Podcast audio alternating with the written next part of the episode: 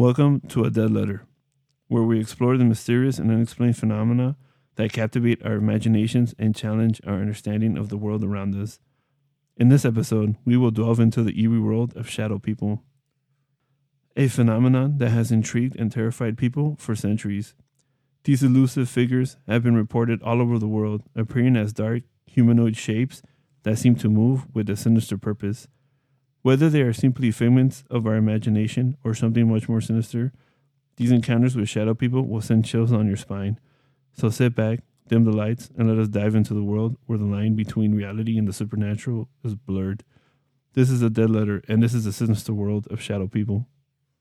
The perception of shadow people varies among individuals and different cultures. Some people view shadow people as benign or neutral entities, while others consider them malevolent or dangerous. In some cultures, shadow people are believed to be the spirits of deceased ancestors or guardians who can bring protection or guidance to those who encounter them. However, in other cultures, shadow people are associated with evil or malevolent spirits and are thought to be harmful to human beings. Similarly, in the paranormal community, there are varying beliefs about shadow people. Some researchers and investigators consider them to be a type of ghost or spirit while others classify them as a separate paranormal phenomenon. Some people also believe that shadow people may be linked to demonic activity or possession. It is worth noting that many people who have reported encounters with shadow people describe feelings of fear, anxiety, or dread. This may be due to the ominous appearance of these entities or the unknown nature of the phenomenon itself. However, not everyone who encounters a shadow person feels threatened or scared and some individuals report positive experiences as well. Our first celebrity story David Elson from Megadeth. David Elson, the bassist of the heavy metal band Megadeth, has spoken publicly about his encounter with a shadow figure, which he described as one of the most terrifying experiences of his life. According to Elson, the incident occurred in the mid 1980s when the band was on tour in Arizona. He had checked into this hotel room for the night and was sound asleep when he suddenly awoke in the middle of the night. He felt as though he was being watched, and when he opened his eyes, he saw a tall, dark figure standing at the foot of his bed. Elson initially thought it was a hotel staff member, but as he tried to focus his eyes in the dark, he realized that the figure had no discernible features and was completely black. He felt a sense of dread wash over him as the figure just stood there, silently watching him. In a panic, Elson fumbled for the light switch and turned on the lamp of the nightstand next to him. As the light flooded the room, the figure disappeared without a trace, leaving Elson shaking and terrified. Elson has described the encounter as a paranormal experience and believes that the encounter a shadow person, a phenomenon that has been reported by many people around the world. He has also stated that the incident had a profound effect on him and made him more open to the idea of the paranormal and the unexplained. Our next story James Hetfield. James Hetfield, the lead vocalist and guitarist of heavy metal band Metallica, has also spoken publicly about his encounter with a shadow person, which left him feeling unnerved and shaking. According to Hetfield, the incident occurred in the early 2000s when the band was on tour in Europe.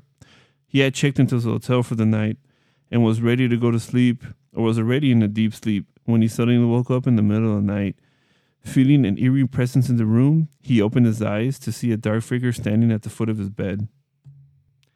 Hetfield initially thought someone had broken into his room. As he tried to focus his eyes, he realized that the figure had no facial features. He became scared.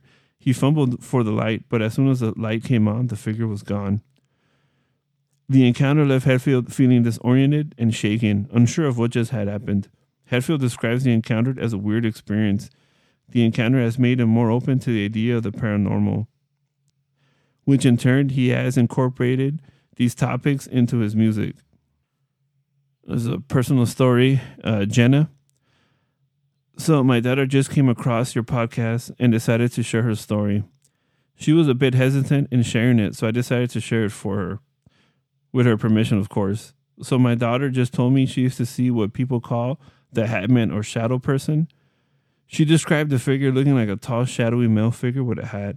She said she started seeing this figure when she was about 10 years old. The first encounter started when she was lying in bed one night and he showed up next to her closet. The figure was just watching her from the side of the room. She said that she would close her eyes and open in hopes that he would disappear, but every time she opened her eyes, the figure was getting closer and closer. She began to pray and eventually fell asleep. One thing that left a lasting impression on her were its glowing red eyes. God damn, Jenna. It's fucking scary. This one was shared in by the homie Petros. No, it's fine. I think his name was Pete or something. Um, this one happened to me when I was about 12 years old. I saw my first shadow figure entity in my neighbor's basement. I had gone over to my friend's house to play video games after school. We were playing Street Fighter when I told him I was thirsty and if I could get something to drink. My friend said yeah and bring me something to drink too. I headed down the hall towards the kitchen and passed by the basement door, which was open. I grabbed two sodas and headed back to the room. As I passed the basement door, something told me to look into it. As I looked into it, at the foot of the stairs was a tall, shadowy figure. I was stunned for a moment that I began to blink just to make sure I wasn't seeing anything. The figure had a female shape that reminded me of my mom. It was also calling me to go to it. I didn't listen to it and ran to my friend's room, but was extremely scared because I don't know what it meant or wanted with me. Ah, damn, Pete. This one comes in from Brie, like the cheese, right?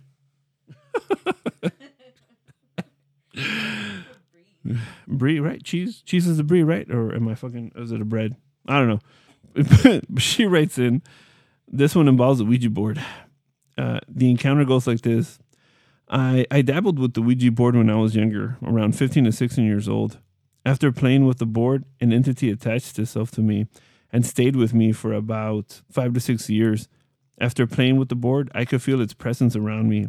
It was getting stronger because eventually I saw it. At first, it would appear in the form of some kind of cloud or mist that would randomly appear in the house.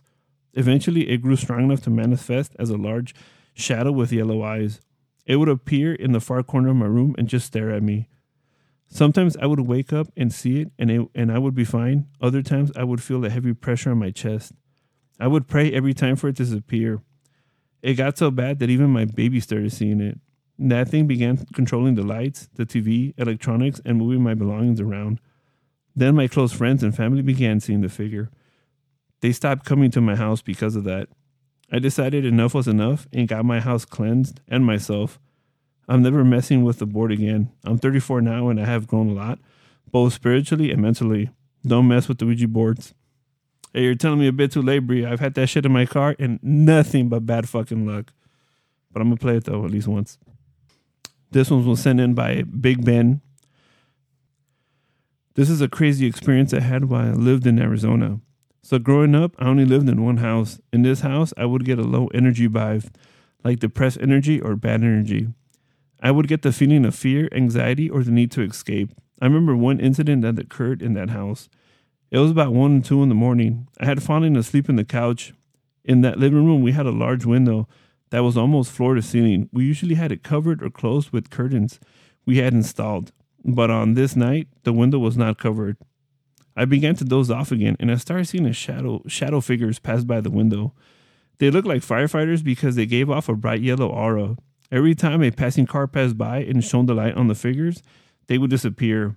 It was very strange, and I was very frightened.